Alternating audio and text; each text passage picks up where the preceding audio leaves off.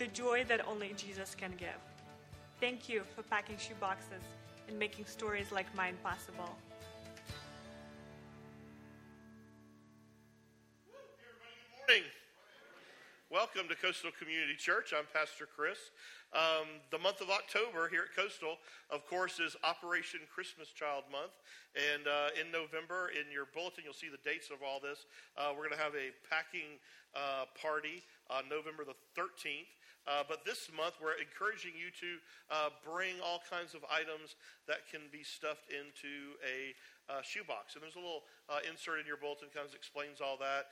And uh, it really is just a uh, huge impact that we are making um, around the world and in kids' lives, uh, children that uh, normally don't receive anything, any gifts. They don't even know what receiving a gift means. And um, we're able to bless them. And, uh, and then there's uh, churches and missionaries in those areas uh, that follow up with discipleship. It's just a, a great, great ministry. And we encourage you uh, to be a part of that with us here at Coastal uh, for the month of uh the month of October and the beginning of November. Hey, guess what today is? Today is Michael's birthday. Did Michael already leave? I think he already made it. Is he back there? Michael, there he is. Michael, happy birthday, Michael. Woo!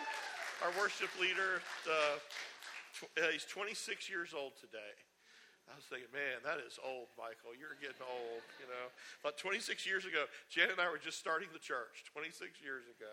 Uh, that, that makes me feel old. But, um, Anyway, happy birthday. Man, how about this weather? Is that awesome outside? A little, ooh, little, little chilly outside. Everybody everybody all bundled up. But you knew you were going to freeze here anyway. So um, anyway, uh, welcome. We, we are we are glad that, that you are here today.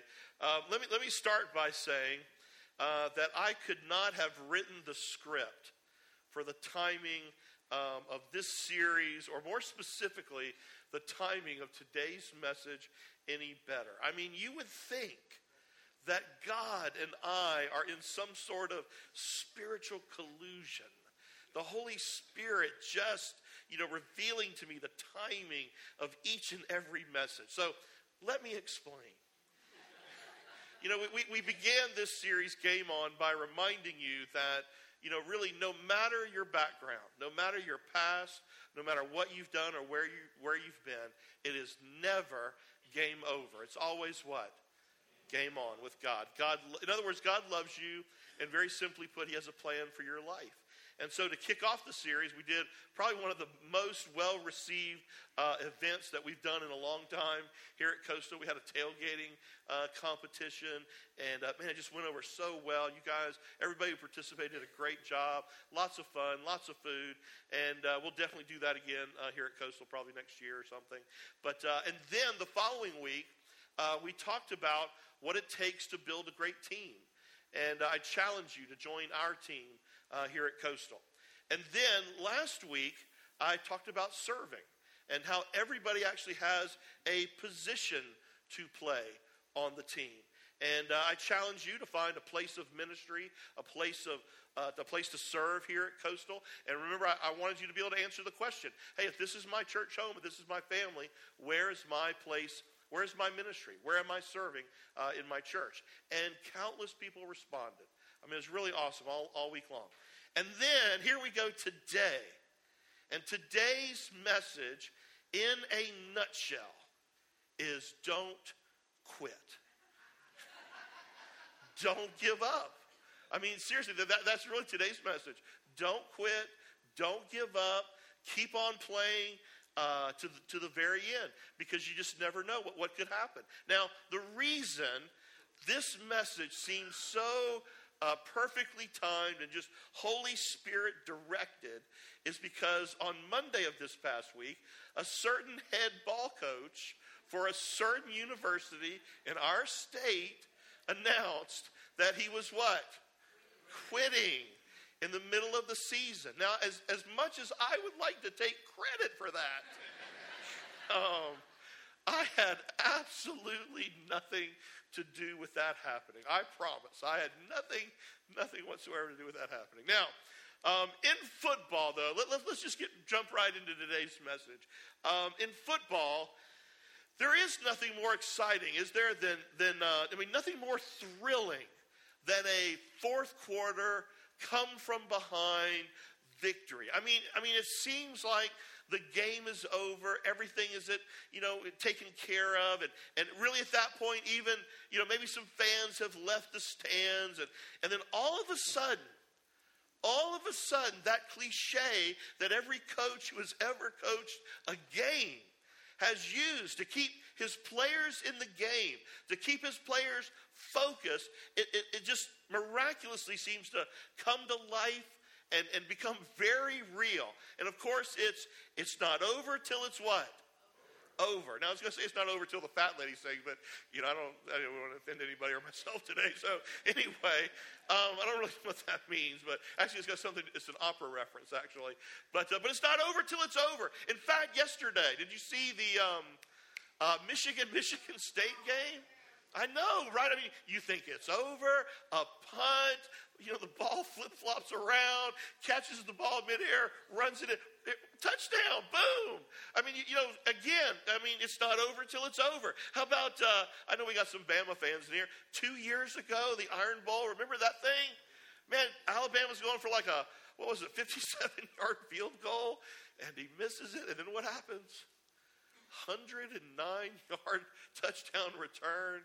Game over. I mean, it, it's like you've seen it a, a, a million times, right? A quick stop, a punt return for a touchdown, a fumble here, an interception there, an onside kick, a Hail Mary pass, and all of a sudden, those uh, fair weather fans who've given up their uh, their seat and given up on their team, you know, are kicking themselves uh, for, for giving up and for leaving, and for and then for the rest of their lives, you know, that coach and And those players, you know, that uh, use that come-from-behind victory of an example of uh, why it's important not to give up, right?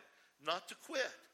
And they'll say things, and you've heard all these cliches and phrases before, right? You know, well, that's why they what? Okay, you've heard that, right? That's right, thank you. That's why they play the games. Uh, anything can happen on what? Thank you, very good. And of course, it's not over till it's over. So, now, the yeah, there you go, there you go. The entire book of Hebrews, the entire book of Hebrews was actually written to tell you and I the same thing, to tell believers to hang in there. You know, it's not over till it's over. You know, remain faithful.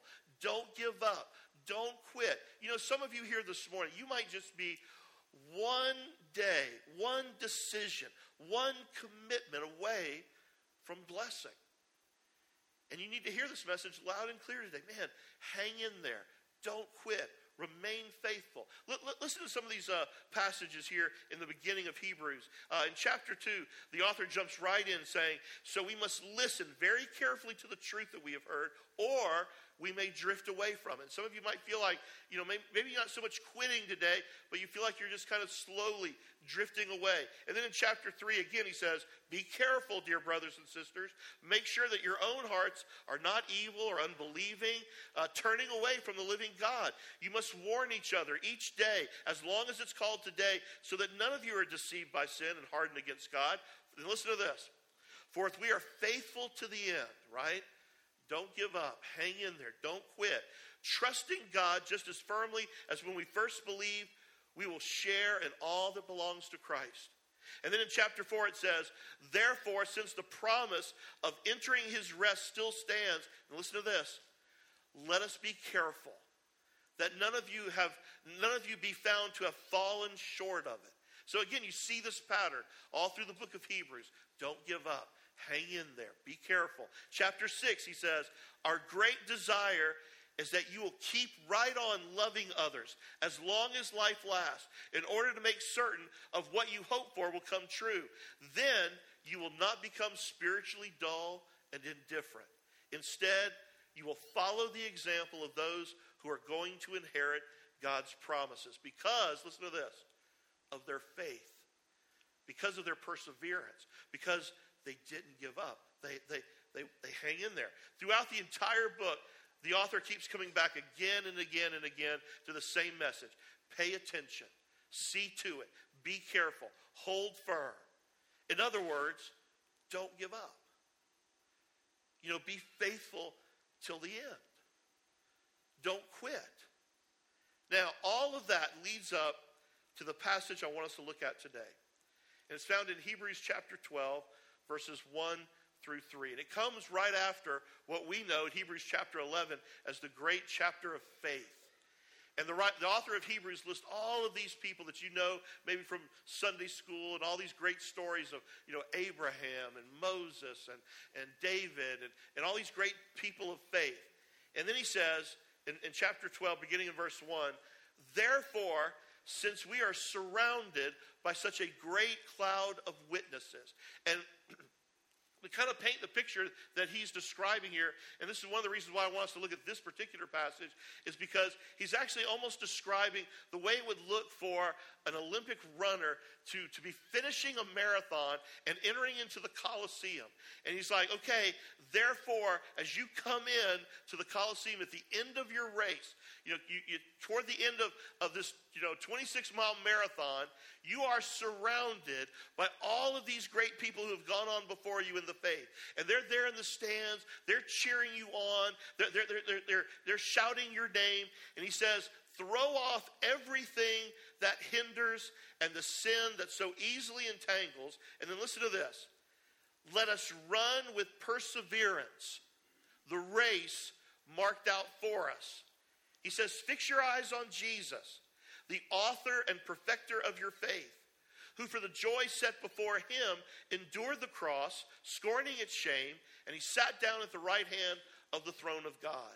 Consider him who endured such opposition from sinful men, so that you will not grow weary and lose heart. He says, run. Run your race with perseverance, the race marked out for you. He says, don't lose heart. Don't give up. Don't quit. So let me ask you a question today. How's your game going? How's your race going? I mean, be honest with yourself this morning. Are you hanging in there? You know, do you feel like throwing in the towel? Are you prepared to remain faithful? Do you feel like giving up and quitting? Maybe it's not your faith, but maybe it's a relationship. Maybe it's a project. Maybe it's a job. Maybe it's a marriage. Today I want to give you three uh, simple principles, training principles, that we absolutely have to put into practice if we are going to run with perseverance the race marked out for us. Number one, this sounds so simple. Get in the game. Get in the game. Now, at the risk of oversimplifying the obvious, be sure to notice that one of the commands here in Hebrews chapter twelve is, he says, run. Do you see that? Run. Um, you may not, you might not feel like you're training for an Olympic race today, but if you are a follower of Jesus, you are in the race.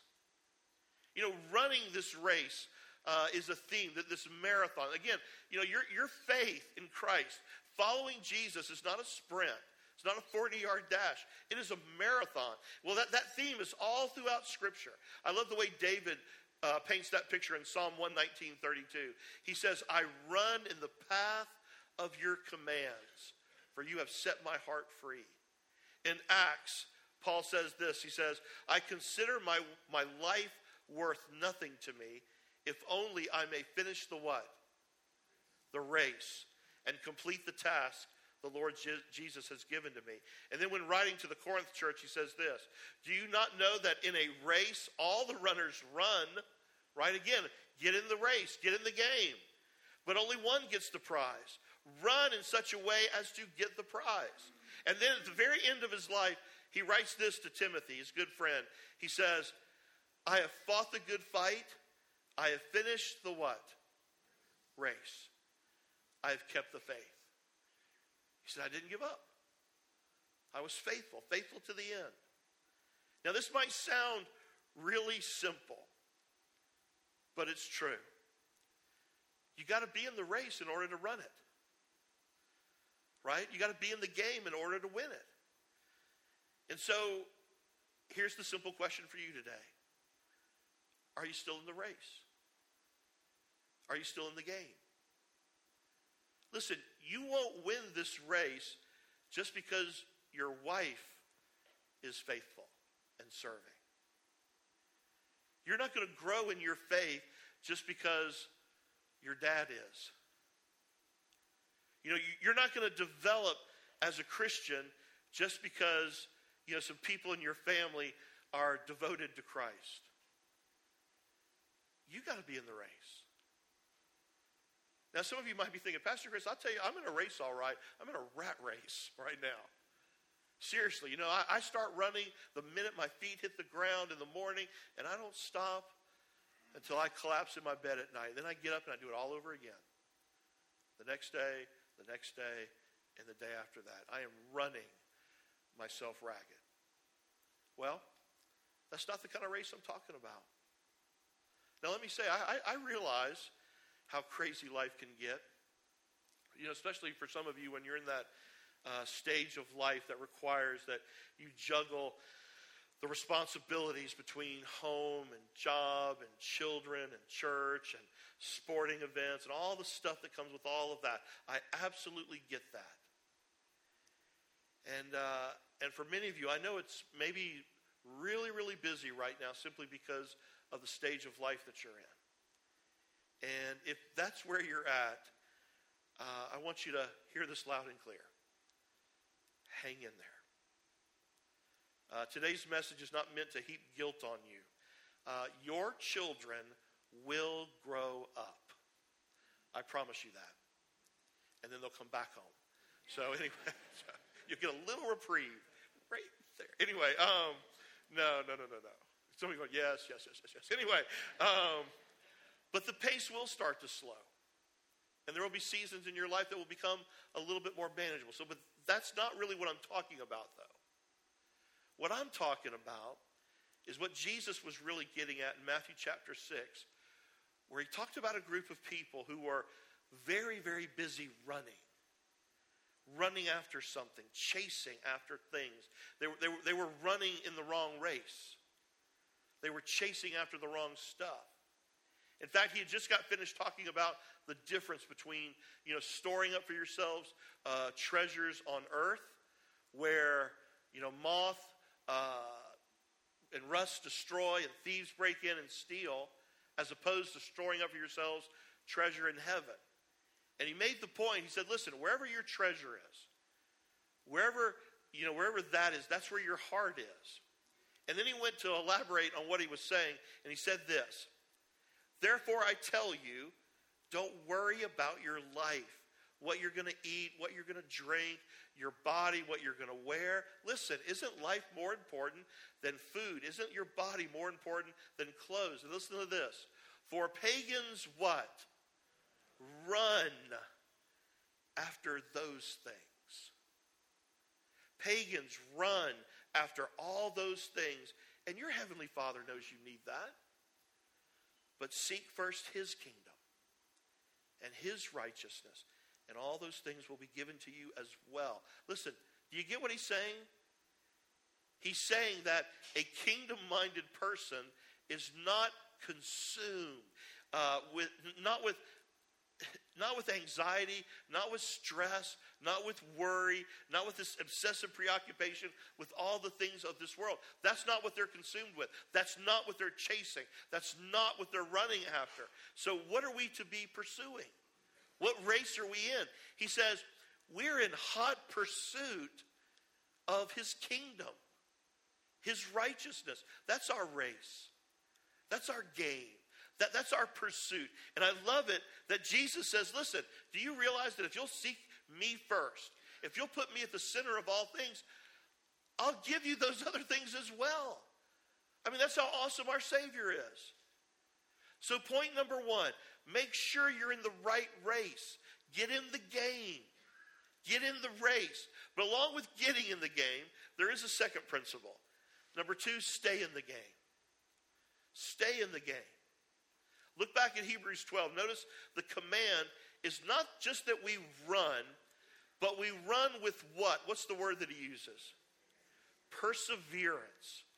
Now that's a, it's a real, in the original language that this was written in, the word perseverance is this real heavy meaty word that means to, literally means to stay under, to hang on, to remain faithful. The King James translates it, running with patience. Now, I want to try to paint a picture here, a word picture in your mind of what this word means.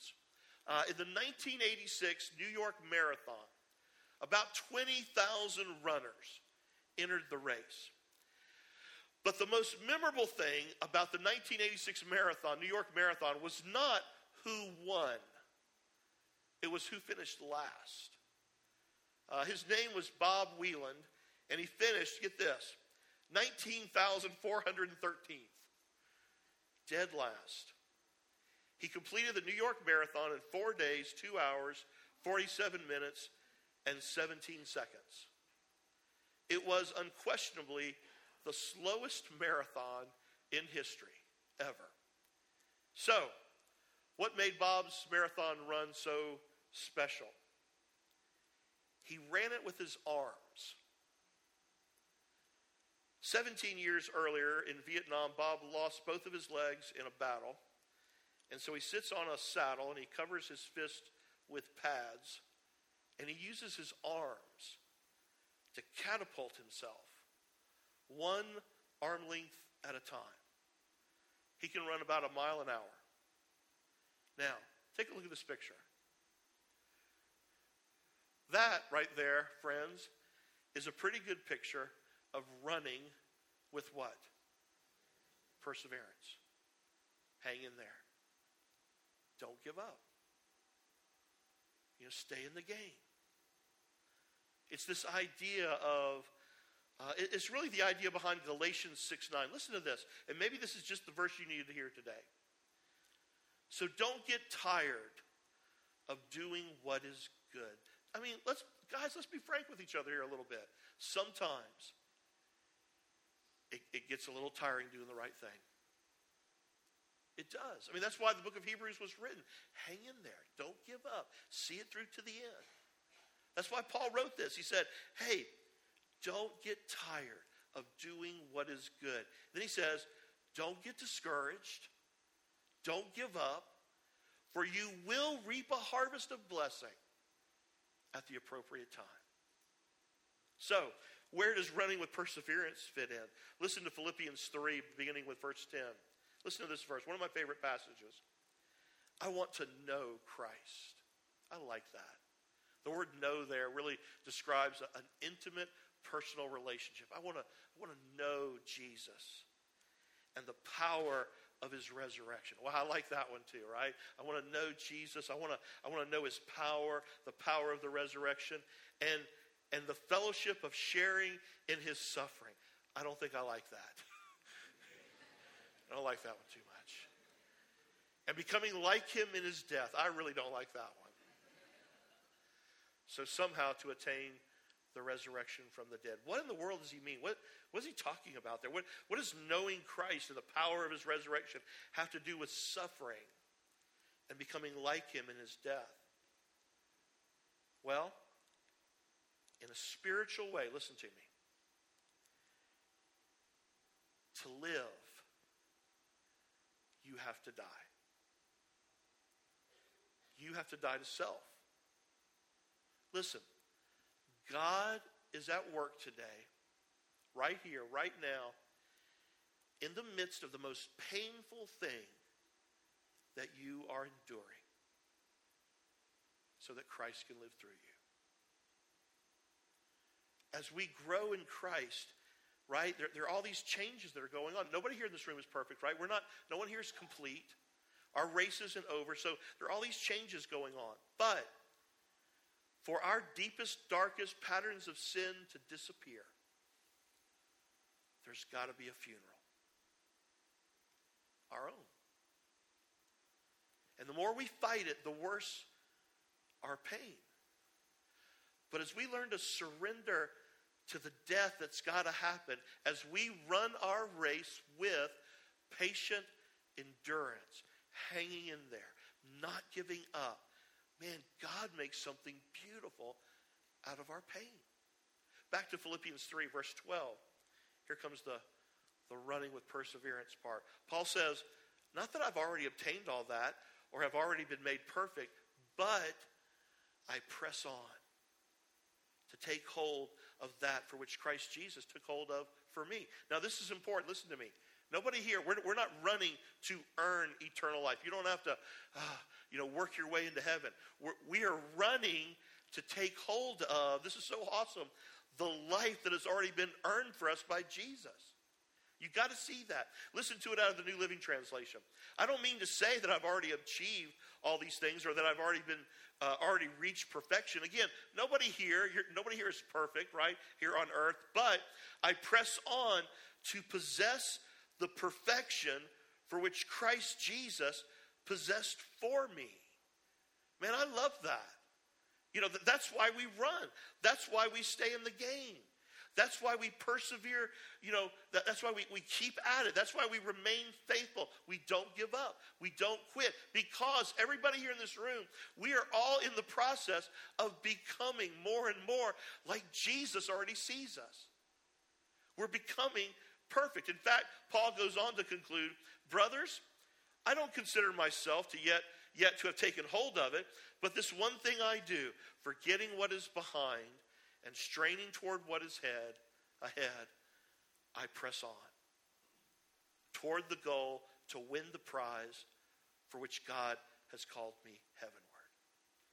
Press on today. Forget what's behind, strain toward what is ahead, and press on. Don't quit. All this leads right back to the final training principle, number three, play your game. You might put in all caps there, your. Play your game. Look back to the last phrase of Hebrews twelve. He says, we're, we're instructed to run with perseverance. What? The race, how does he say it? The race what? Marked out for us. Now what does that mean? The race marked out for us. Now in football terms, we would say, hey, as a team, as an individual, you got to play your game. Right? I mean, you, you hear that a lot today. You know, coaches, you know, will say, don't get suckered into playing your opponent's game. We, you know, we got to play our game. And so God has marked out your race, your race. Your job is simply to run your race and to stay on course. Every single person in this room is running a particular race. In other words, God has a plan for you. He's got a purpose for your life, and only you can fill it. If you're not running your race, your race doesn't get run. Now, it's interesting, in John chapter twenty-one, Jesus is talking to the disciples, and he tells Peter some pretty personal and specific things that had to do with his future, and even how he's going to die. In fact, he just finished telling Peter to, to feed his sheep, and then he says this, I tell you the truth, when you were younger, you dressed yourself, and you went where you wanted. But when you are old, you will stretch out your hands, and someone else will dress you and lead you to where you do not want to go. Jesus said this to indicate the kind of death by which Peter would glorify God. And then he said to him, follow me. Now, if Jesus had just said that kind of, you know, really pretty mysterious, cryptic statement to you, wouldn't you be like, um, Jesus, could you expound a little bit more on uh, stretch out your hands and and uh, dress me and lead me, that whole thing? Well, not Peter. In fact, what's what's crazy is that in the verses to follow, Peter instead notices John nearby, and so he turns to Jesus and he goes, okay, Jesus, what about John? You know, let's talk about him for a moment. What about him? What's in store for him? And then Jesus said, I love this. If I want him to remain alive until I return, what is that to you? You must follow me. In other words, Jesus had a path for Peter. And he had a path for John. And do you know that he has an assignment for you? Play your game. Run your race. Stop worrying about everybody else. Stop comparing your race or their game to your game or your race. The point is, your game is uniquely yours to play. You're not meant to run somebody else's race. They're not supposed to run yours. So how do we figure out what constitutes our unique race, our unique course?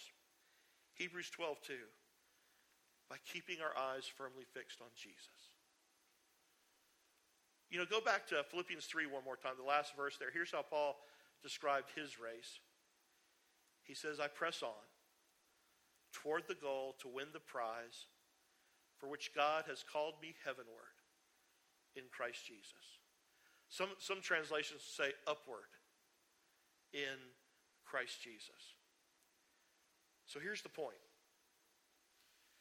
You're not going to know all the details of your particular race. But you don't have to, as long as you're headed in the right direction. Up. Toward, toward Christ. Toward Jesus. This ties right back to Matthew chapter six. Jesus said, remember, the pagans are running in that direction. They're chasing after all the things of this world. They're, they're chasing after all the things that are connected to the here and now. And he says, that's not your race. That's not your game. We've traded up. We're headed up.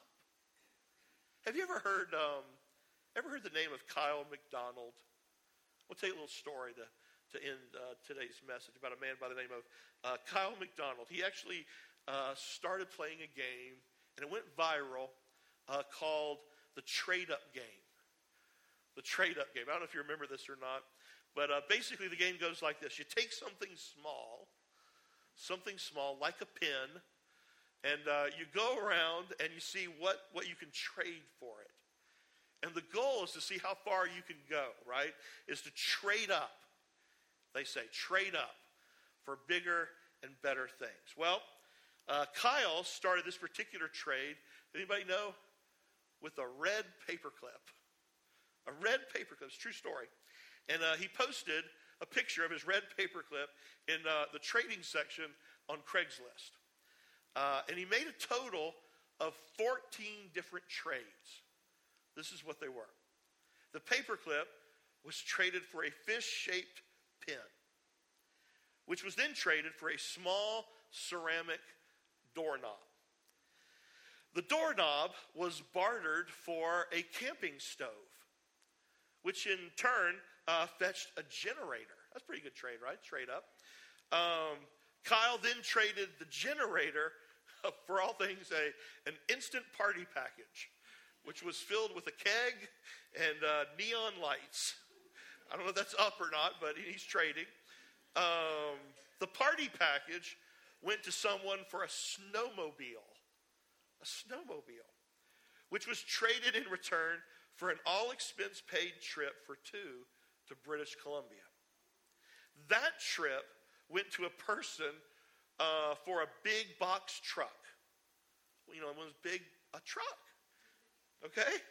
Which is exactly what a recording artist needed uh, to get gigs. So the artist in return secured a recording tr- uh, contract uh, and also promised a pitch to a group of executives.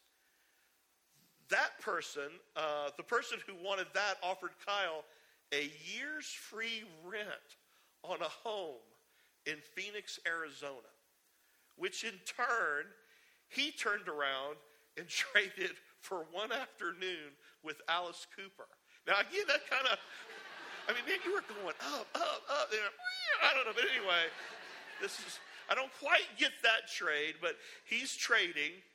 And then, um, But then he traded, he traded the afternoon with Alice Cooper for a Kiss, the rock band Kiss, motorized snow globe. What just happens to be something that Hollywood actor Corbin Bernsen was looking to collect. And so in return for the snow globe, uh, Benson offered Kyle a movie contract. Now, the town of Kipling, Saskatchewan, wanted the contract by giving Kyle a, a home in their town right on Main Street. Here's a picture of his home. Now, He traded up. All, I think all that from what? A red paper. I know some of you are going, man, I'm going home today. I'm getting my, what do I got in my pocket? I know, I know, I know how you're thinking. I mean, but wouldn't it be amazing, like this week, to drop a, a little paper clip in the mail to your bank and, and hope they'll give you the title for your house? Well, that'd be pretty, I mean, that would be, man, what a sweet deal. So again, think of that, trade up. What a trade. Now, here is something even more amazing. When it comes to trading up, listen to me. You don't have to make several trades. Just one. Just one. Because God freely offers the prize of the upward call of life in and through his son, Jesus Christ. One trade. For forgiveness. One trade for a clear conscience. One trade for joy, for purpose, for meaning, fulfillment. One trade for a home in heaven for all eternity. Here it is. You ready? Your life. For his. In fact, he's willing to make it. The Bible tells us, get this, you ready? At your worst. In, in all of your sin and all of your mess, if you just give your life over to him, you know what he does? He gives you, he, he takes on his shoulders on the cross all of your sin, all of your garbage, all of your mess. And then he transfers to your life his perfection, his purity. So that when you stand before God, God looks at you and he says, perfect. Come on into heaven. Talk about trade up. Trade up. Don't quit. Hang in there. Persevere to the very end. Bow your heads and pray with me. Dear Heavenly Father, God, today, you know, maybe, just maybe, there's a man or a woman or a student here today who feels like giving up. They're tired of doing good. They feel the, I don't know, maybe even persecution from coworkers or family members, and they're just, it seems to be getting old right now. And that's okay. You know, most of, a lot of the Bible is written to address that very thing. Hang in there today. Hear that message loud and clear. Persevere. Persevere. One step at a time. Keep running that marathon. You might be just one more step, one more strain, one more commitment away from God's blessing. Hang in there.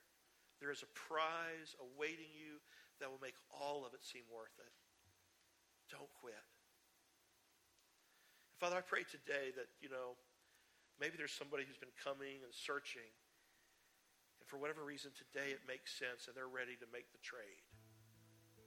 All of their sin, all of their garbage, all of the mistakes in their life. I want to give that over to you today. They want to come home. Listen, it's so simple. You just cry out to God right now and say, God, forgive me. I believe. I believe that Jesus is your son. I believe that he went to a cross for me. He died. He was buried. Three days later, he rose from the dead. And he is alive. And I put my faith today, my trust, as much as I know how, in him. I make that trade. Thank you, Father, now for making me clean and brand new, and um, for seeing me, for seeing Jesus in me. And Father, just help me day by day to remain faithful, to persevere, to not quit, and not give up. We pray this in Jesus' name. Amen. Hey guys, this morning I want us to continue in our time of worship today by participating in something that uh, churches through the ages, all the way back to Jesus, have participated in, and that's something called the Lord's Supper, communion. Uh, it's a simple meal made of just two emblems, two two little things. It's a, a piece of bread and a cup of juice, and they represent, they symbolize the body and the blood of Christ. And so if you're a believer today, that really is the only requirement, just a forgiven sinner. Uh, we invite you, when you're ready, to go to one of the tables here in the front of the auditorium or in the back, and uh, just take your time. You know, don't don't rush through this. Um, you might come by yourself. You might come with friends or family. You might want to pray with those folks. Uh, if you do, just kind of, you know, make room for other people. Step off to the side. Um, but when you're ready, when you feel prepared, let's worship him right now through the Lord's Supper.